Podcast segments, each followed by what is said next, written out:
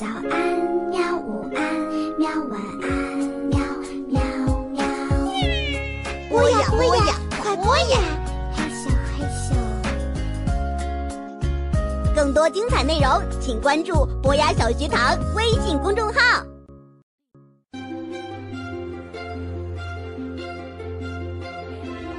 欢迎收听科学视频化。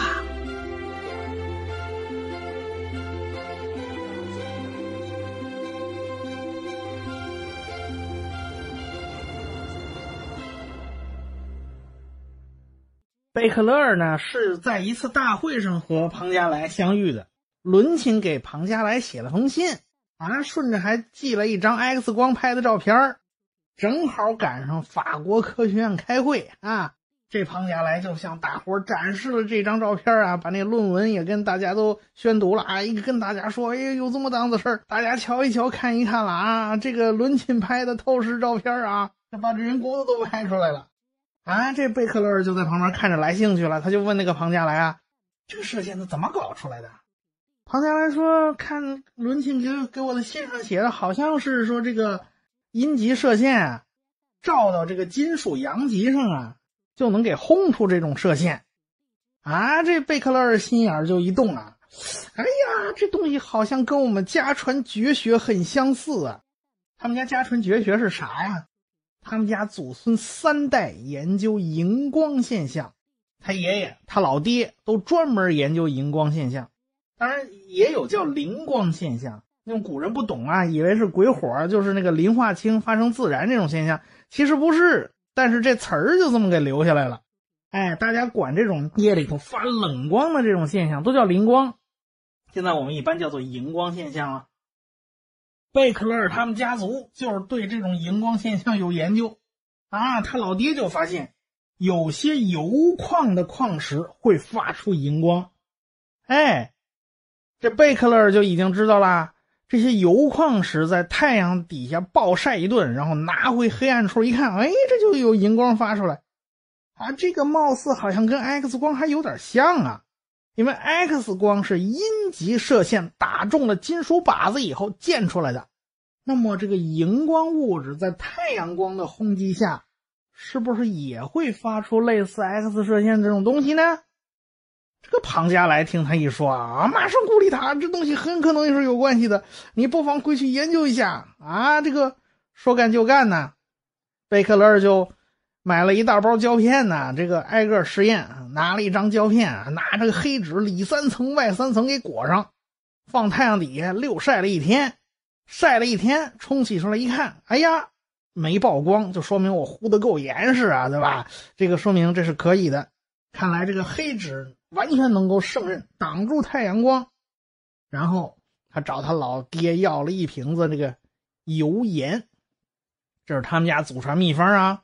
叫做硫酸铀酰钾，这种物质啊，在紫外光照射下是可以发出荧光的。他就把这种油盐给放到底片上面压着，然后放到太阳底下晒，晒一阵儿呢，就拿回去冲洗底片。果然这底片就变黑了，那显然是已经曝光了。那贝克勒尔那叫一个高兴啊，你看，果然应验了吧？他还不放心，他心说。这万一这张底片是次品呢？也就是说，它你你本它本来就是黑的呢？啊，这不能排除有这种可能性啊！啊，如今假冒伪劣商品它也不少嘛，对吧？那好办呢，这个来几多来几次试验吧。你不你不能张张都是坏的，对吧？这个底片拿黑纸包严实，然后上面放了油盐啊。这个为了进一步确认呢。还放了什么打孔的金属板啦，什么硬币啦、钥匙了，反正就诸如此类的东西。哎，放在阳光底下晒一阵子，拿回去一冲洗，果然这底片上出现了什么钥匙啦、硬币啦之类的，都在底片上留影子了。这外边，它在黑纸外边的这些这这这些个金属的物体，它怎么会把影子留到里边的底片上去了呢？很显然，这种射线透不过金属，但是能透过纸，所以。他才留下这种影子了嘛？这跟透视这个道理是一样的嘛？那还有一种可能啊，就是这个化学物质是不是油盐这种渗进了黑纸包啊？或者是你晒的地方有的地方温度高，有的地方温度低，它导致它这个这个感光材料被被被加热，导致它变变化了。这不行啊，这个这个排除这个可能啊。于是呢，他就在油盐和黑纸包之间呢加了一层玻璃。哎，就这样试验，结果还是一样的，说这个这个底片还是曝光了。这个贝克勒就开心坏了，他马上写报告啊，在法国科学院开会的时候呢，就宣读了他的报告。哎，他那个看见庞加莱以后啊，这个开心呢！我老庞啊，你这说的还挺对，被你说中了。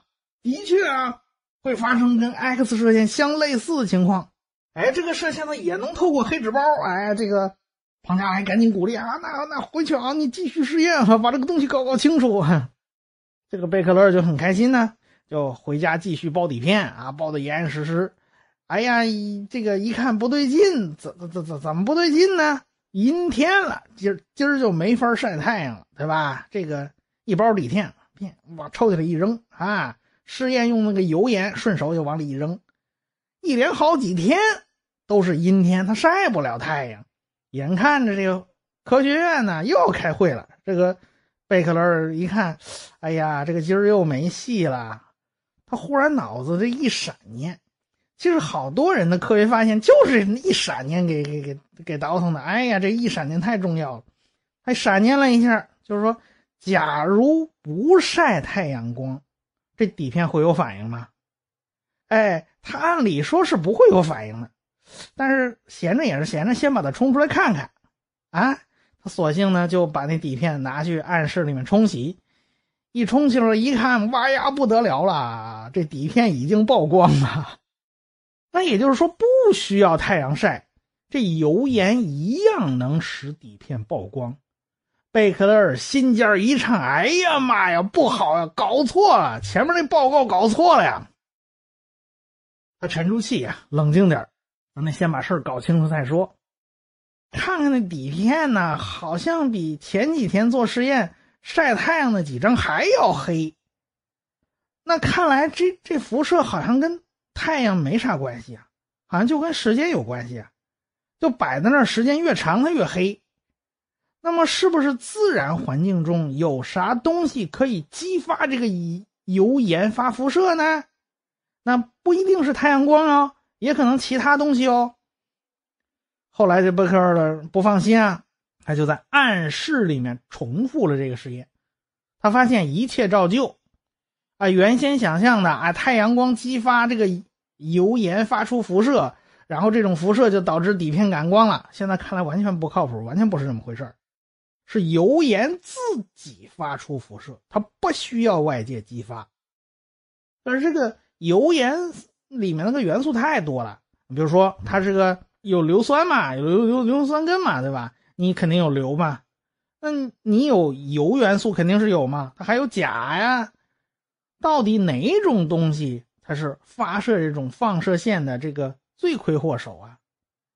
他就换了其他荧光材料来试验，他发现啊，只要含油的物质就有这现象，啊不含油不行。他换了各种各样的油盐，哎，果然都出现底片变黑这种情况。而且呢，你把这个盐呐溶解在水里。还是说我把它加热，加热到融化状态，都不能改变这性质。你随便你怎么折腾它，这个情况它总是出现。哎，他想想，这是荧光的问题吗？他又找了好多含有油的化合物，但是这些个化合物它不能发荧光。他试试看，发现一切照旧。看来不是荧光的问题啊，这很可能就是铀元素本身有这种特性啊。那贝克勒很严谨，他哈，只是最后再验证一把，他找了好多同事啊，七拐八弯的，七七大姑八大姨的求爷爷告奶奶，最后很贵啊，搞到一小块金纯金属油啊，就没有其他元素，纯油，拿它做实验，果然啊，这次底片黑的最厉害，那么就排除了其他一切可能啊，这种射线就是铀元素发射出来的。而且它也能穿透黑纸包，哎，这点跟 X 射线很类似。到了1896年的五月份，他就在法国科学院发表了他的报告，这种射线来自于铀原子本身，只要有铀元素这种东西在，就会源源不断的发射出射线。贝克勒尔呢就把这种射线命名为铀射线。它虽然也有穿透性，但它跟 X 射线是不同的。这种射线呢是可以使空气电离，也就是说，这个射线的作用，空气变成了导体。大家在生活中见过这种导电的气体吗？可能大家想不到啊，其实很简单，就是说火焰呢也是会导电的气体，内焰呢就处于电离状态。哎，所以。我们看电视上有时候会啊做个实验，就是火焰啊，那居然居然是通电的，而且而且放到微波炉里，你放个蜡烛，它那那那个导电的部分还能冒出各种各样的火花子，当然微波炉也就废了。我们现在采用的烟雾报警器，哎，也就是靠这个办法让空气电离啊，这个空气就变导电了。然后要是有烟儿过呢？这空气的电阻就会发生变化啊，然后你你变得太厉害了，咱就报警，咱就喷水啊，然后喷那个地下一塌糊涂。哎，还有一种办法呢，就是这个我我现在我我看看那个空气透明度，要空气透明度太差了，就说明全是雾雾雾了，对吧？全是不是烟就是雾，这咱就报警啊。这个电离这个办法呢，是一个当年才三十岁的母亲发明的。这是一个三十岁母亲的贡献，当然是一八几几年了。我们现在呢，因为有了她的贡献，我们才能用上这种很先进的自动化的玩意儿。一八九七年的时候，这位女士刚刚生了她的女儿，她一手怀里抱着个娃，那手上呢还得准备着报考博士学位的材料。她已经拿了两个学士学位了。哎，这个贝克勒尔这个文章啊，在法国科学院那儿一发表。这位女士立刻就高度关注，她非常感兴趣，因为这个领域非常新呐。她到这个很新的领域里面，可以做出比较比较前沿的东西，但是她也必须得到她顶头上司的支持啊，也就是她所在单位的这个研究室的室主任呢。这个室主任同时也就是她的丈夫，哎，她要取得这个人的支持。她的丈夫叫别尔·居里，她过去呢有个名字。叫玛利亚·斯卡洛多斯卡，这是一个波兰名字，挺挺长，挺难念，是吧？你知道这个波波兰这种斯拉夫啊，跟俄罗斯啊，它都是什么斯基亚诺夫啊、维奇啊，什么什么，这个女女士也是是这种卡呀、娜呀、这个娃呀之类的，这种名字也特别多。她也是这种名字，她说，所以她叫玛利亚。这是一个波兰名字。当然，现在他有一个大家更为熟悉的名字，也是物理学史上一个传奇的名字，叫玛丽居里。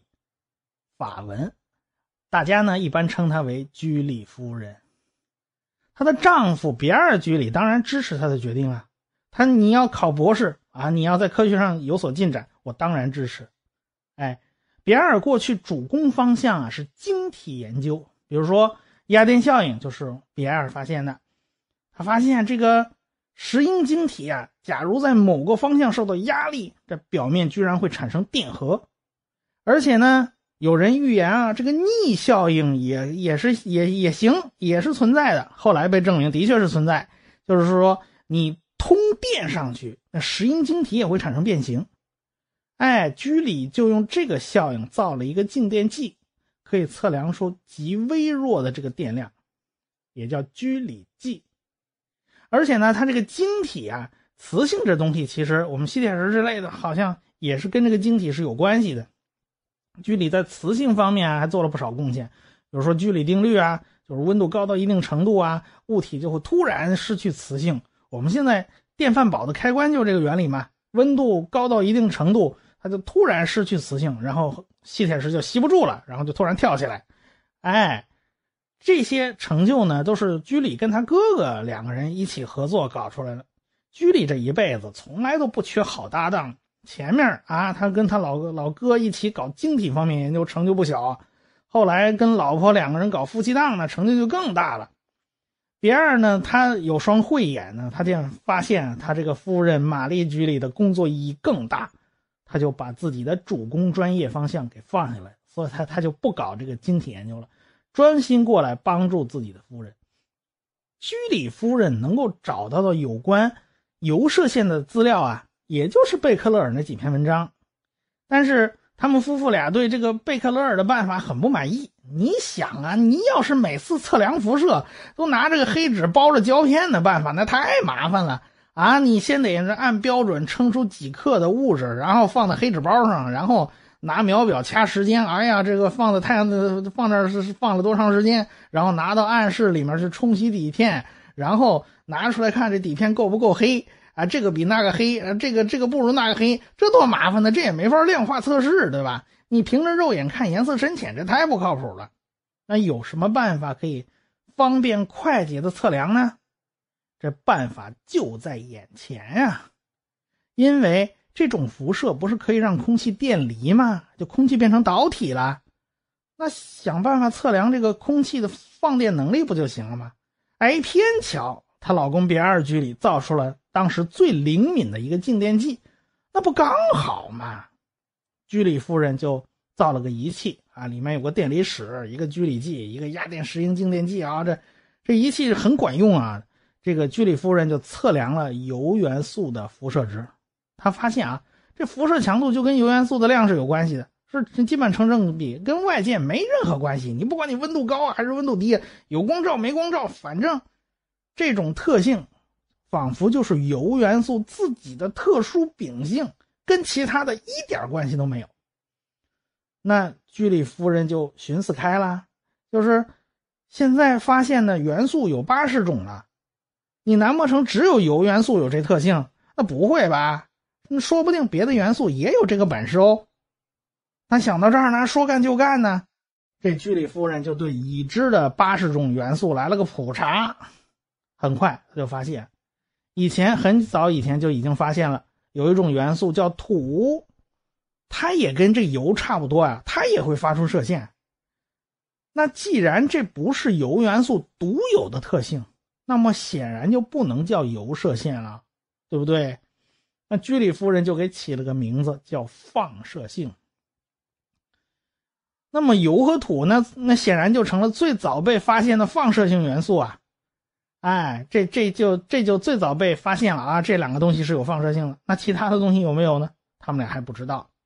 他们俩夫妇那工作单位叫理化学院，是工科院校，它有大量来自各地那种矿石标本呐。他们就开始拿各种各样矿物来检测放射性。他俩就猜谜玩呢，反正不看成分，拿仪器测啊，有放射性的肯定要不含有油，要不含有土；那没有放射性的肯定不含这俩东西。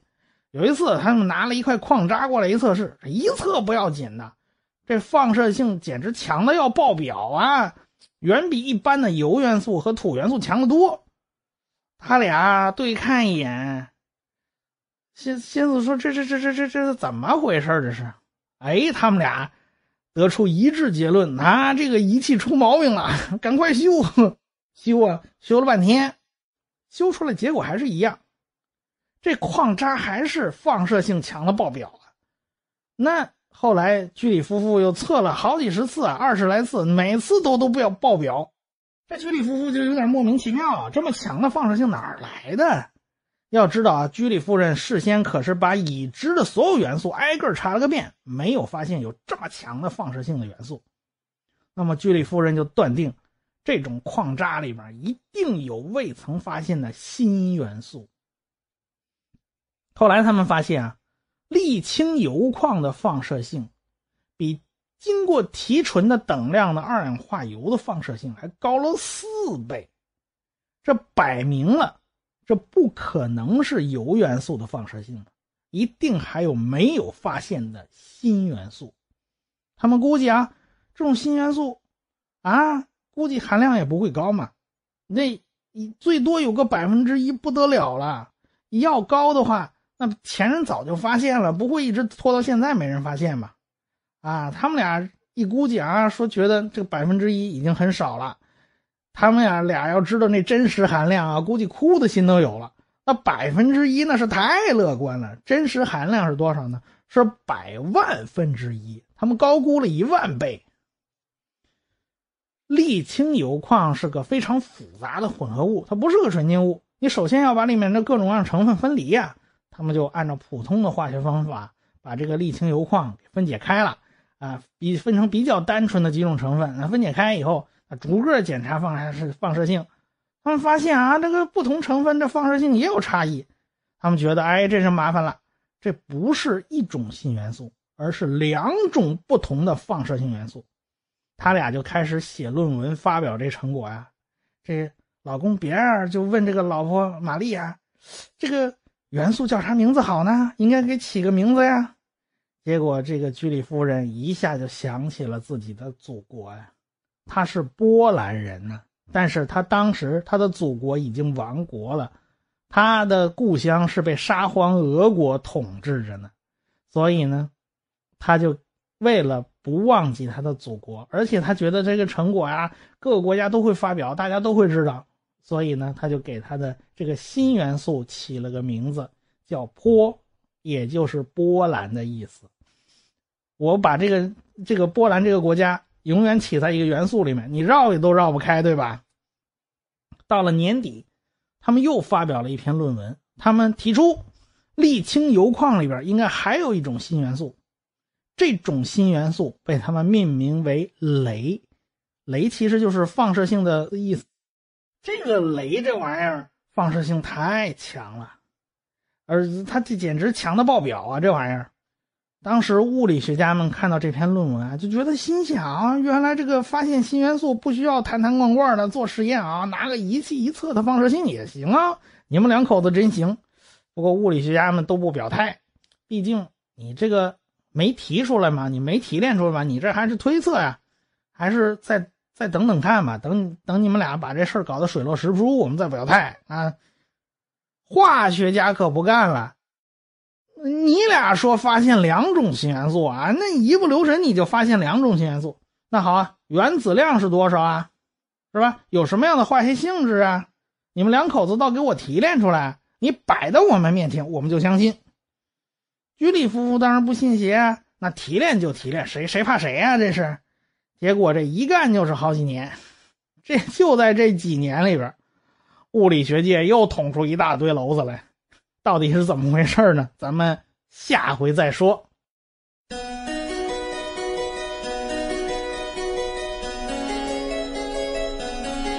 科学史评话的公众微信号已经开通了，只要你搜索“科学史评话”，然后再找那个。一把扇子图标，点击以后添加就可以了。